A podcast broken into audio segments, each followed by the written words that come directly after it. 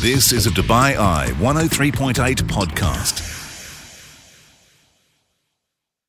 The scoreline is really the first place to start. Spain six, Germany nil. Mental, Rob. Not really Absolutely a scoreline insane. that you would ever. That's like something from a parallel universe. It is. I mean, it's Germany's biggest ever competitive defeat. You've got to go back, I think, to 1931 when Germany were beaten by their near neighbours, Austria.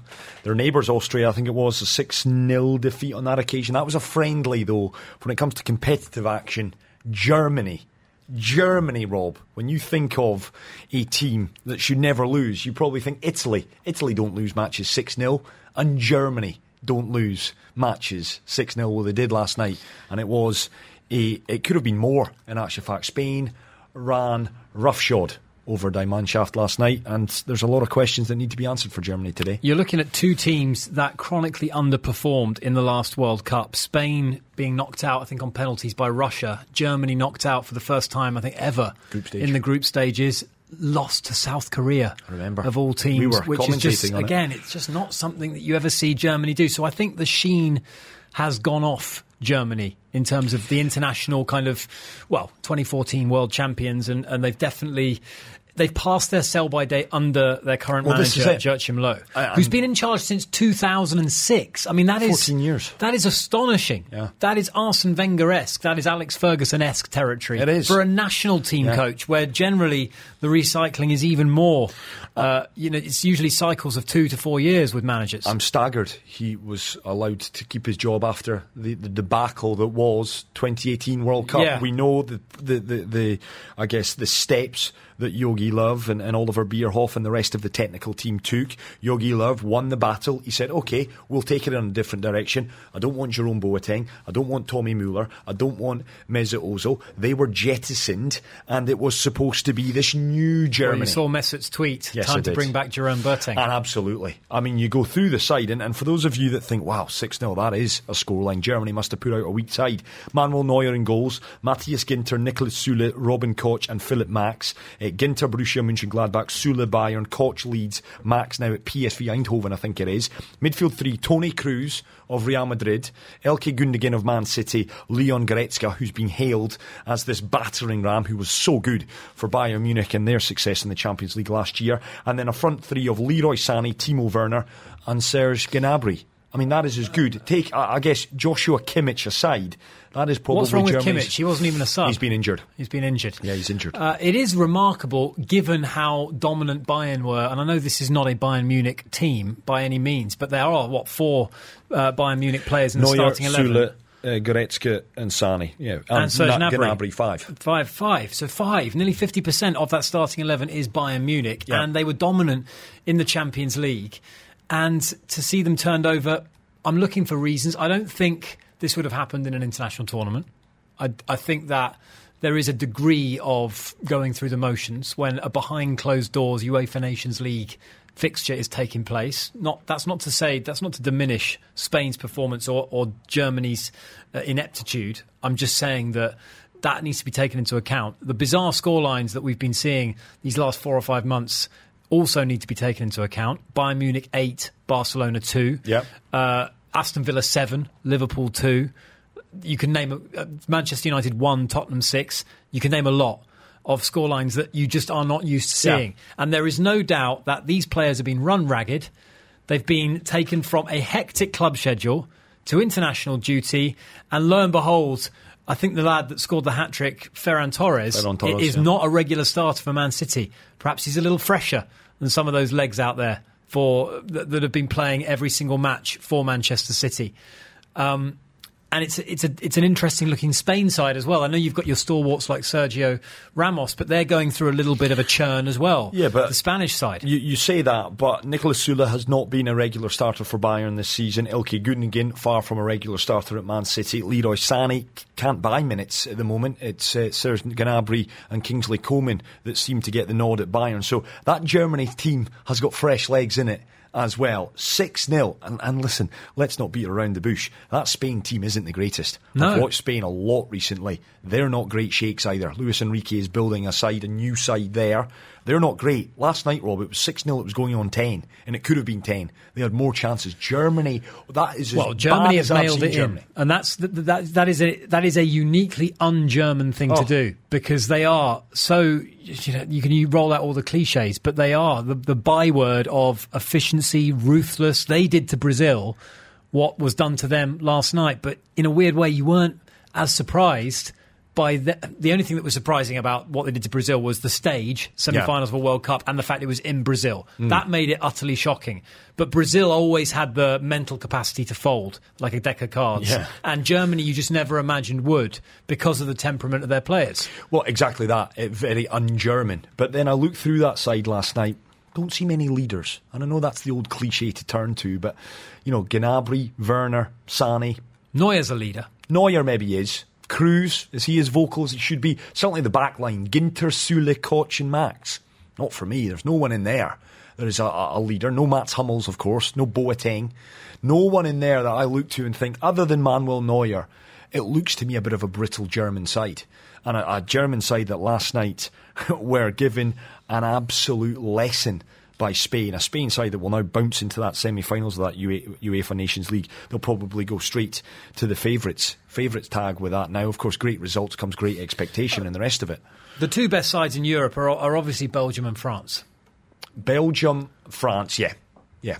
That, that for me is, but of course, the other thing that they, well, France maybe not because they are the reigning world champions for Belgium. They still flatter to deceive on truly the biggest stage. Yeah. they're still untested there, and that's where Roberto But those, Martinez. those they would be the joint favourites for next year's Euros. correct, yes. And then you've probably got a little posse behind that, Spain, including England. Portugal, England, Spain, Yeah. who would just jostle for that kind of Italy, outsider tag, maybe in perhaps. But yeah, let us know what you made of it. If you caught the match, um, what you think should happen now in German football. We are, I think, believe going to be crossing over to Germany. We are. We're, we're going to be joined by royalty over there. His name is Uli Kohler. He works for Sky Germany. Now, this guy is entertaining to say the least. He's going to join us in a couple of minutes' time to get the take from Germany. Where does Yogi Löw go from here? Is Mesut Ozil, Thomas Muller, Jerome Boateng have they now been handed an olive branch by all of this? And maybe call this wishful thinking, being a Man United fan, but. Did Germany pick up the phone and, and give Jurgen Klopp a call? I wonder. Off script extra time. Because sport is never scripted. now it is time to do something we don't often do, Chris, which is head over to Germany. We do indeed, yeah. We're joined by a legend as well. I've messaged a few German friends over here in Dubai and they've said, cannot believe we have got this fella. Uli Kohler is his name. He works for Sky Sports over in Germany. He joins us live on the line and we say a very good, I think it's evening over in Germany, to Uli Kohler now. How are you, Uli? Are you there, Uli? Oh, I've given him the build, big build up. Uli? I can tell you it's not me this time around. He's definitely there Oh. somehow. I was hoping he was Okay, there. we'll see if we can get him back on the line. Uh, Uli Kohler hopefully will join us momentarily. He is very good, is Uli. Let me tell you that. He is very, very good. Very entertaining, is Uli. He's a man that knows his German sport. Obviously, he does. He works for Sky Sports over there. But I'm quite keen to pick his brains on what the fallout over in Germany is after that 6 0 defeat to Spain last night and the future of Yogi Löw as well. Because Oliver Bierhoff, who heads up the FA over in Germany, he's come out today to say, nope. We are continuing with Yogi. We want him to stay at least until the end of next It's summer's like Man United and Solskjaer. Yeah, I guess it is. Just a stubborn refusal to accept that you know it was time to move him on after 2018. I think we've got Uli. Hang on. Is he on line one? Uli, can you hear us? Yes, Ah, no, it's yeah. Brilliant, Uli. Thank you so much for joining us. We're we're really honoured to have you on the show. And um, well, I guess you're probably still scratching your head and trying to figure out how Spain managed to put six goals past Germany last night. Uh, I think yeah, it's uh, the- it's the highest defeat since 1931. Even myself, I, I have been born at these days, you know. So it's really incredible, and it really scratches the German soul. Uli, can I ask, and I asked Robbie this a little earlier, and he's not German, so you're in the perfect position for this. What has made bigger headlines over in Germany? I'll take you back to 2001. I hate to remind you of this, but Germany won England 5 or Spain 6, Germany nil. What has cut to the soul more? Uh, this defeat uh, is the highest defeat also in the heart of all Germans football. because uh, Germans are not used to lose, and the problem is the ex- expectations are always skyrocketing high, which is not fair. And uh, if if you compare it to other nations, you have to go. I mean, the the English the team has to go through a lot of uh, problems. Uh, the French, the Spanish, everybody.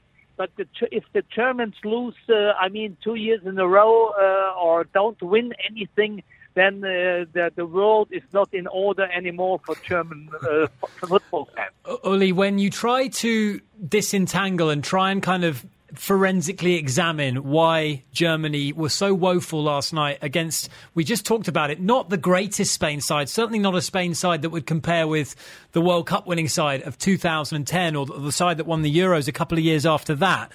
We've, we've accepted that since the pandemic put, put football behind closed doors, there have been some really crazy results in both club and international football. But with Bayern Munich as champions of Europe and Germany featuring five Bayern Munich players in their starting lineup last night. What is the reason why Germany was so abject in your view? I'm sure there are multiple ones, but if you could kind of put it all together and come up with an equation, what would it be? You've scared him off. I think Rob. we've left him speechless. I think we have. Really? I think we've scared him off again. Okay, we've lost him. Maybe We'll I, I droned on for far too long there. Uli, are you there? No, he's not there. He's gone again. He's gone again. Uh, I wanted, and that was a great question, Rob. I, I think I can answer it. What went wrong? Everything. Simple as that. I watched it. Everything went wrong. The, the, the, players, the tactics, they conceded one. And listen, I do take the point that we have seen an awful lot of these uh, weird, strange, bizarre, call it what you will, results. Aston Villa 7, Liverpool 2, case in point. But last night, oh, that was abject. That was a side that downed tools. That was a, that was a result last night that told me, you know what, maybe the Yogi Love, love in. Yeah. you've done there 14 years. It's time to fall out of Yogi It's Love. A little bit. Right. Well, you've answered that question, so I'm going to put another one to Uli. Uli, I will ask you this question if you are back with us. Sorry about that. Uh, Chris asked, answered my last question, but Joachim Löw, or Love, I should say, Yogi Love, why on earth has he not been shown the exit door after this result? He surely should have gone after the 2018 World Cup debacle, shouldn't he? Um, the the problem is uh, Yogi Löw was the most uh, not the most famous, but the most successful coach in history in all over the world. He was reaching semi-final at least for more than ten years, for decades. So if if there is one one thing which is not working out, which was uh, definitely his fault because he tried to keep the old players and didn't go for the young ones. Okay, then you give him another chance. And the thing is, it's not a problem. Jogi Löw is now one of the problems of German football, but it's not uh, that he's not a good coach. He's a perfect trainer, and he's a he's a really uh, his character you have to love. But after all these years, it's I always call it he's in the Yogi Löw cloud, and uh, there he is explaining himself things, and the and the fans don't follow him anymore. He has no impact on the on the German soul. He's he's not uh, he cannot transfer the, that we are going to go get some new stuff, and this is the problem in the moment. The players, yeah, the players himself. We have a lot of talented young new players. Only the defense is a little lack there, but uh, so it's you have this epic de- defeats. Yes, there was one of that. It was like the seven-one from Brazil against Germany, or or the eight-to-two from Bayern against Barcelona. And I think uh, that uh, it's a real Germany now has a real problem because this young team they were not real world class, but they were they were on their way to getting better. Now it's a big defeat also for the for the confidence of the whole team. Uli, can I ask you, does Jurgi Löw, does he make it through to Euro 2021 next summer? Does he keep his job until then? And if, and if Oliver Bierhoff and the German FA were to, to decide to sack him, who is the number one? Who's the number one candidate for the job? Okay, it's. Uh, I think Yogi Löw can only retire, and I think he takes the time to Christmas to think about that. but uh, nobody will fire him. Especially the FA is not very keen on that. Uh, a, a coach with you, which was so successful all over the years, it's hard to sack him. But the problem also is in Germany. You maybe can can follow that. Is uh, we have Jurgen Klopp, and he is the he is the role model for for a, a good coaching, for good management, and uh, but there is only one Jurgen Klopp. You cannot copy him. Hmm. And he will not go for Germany.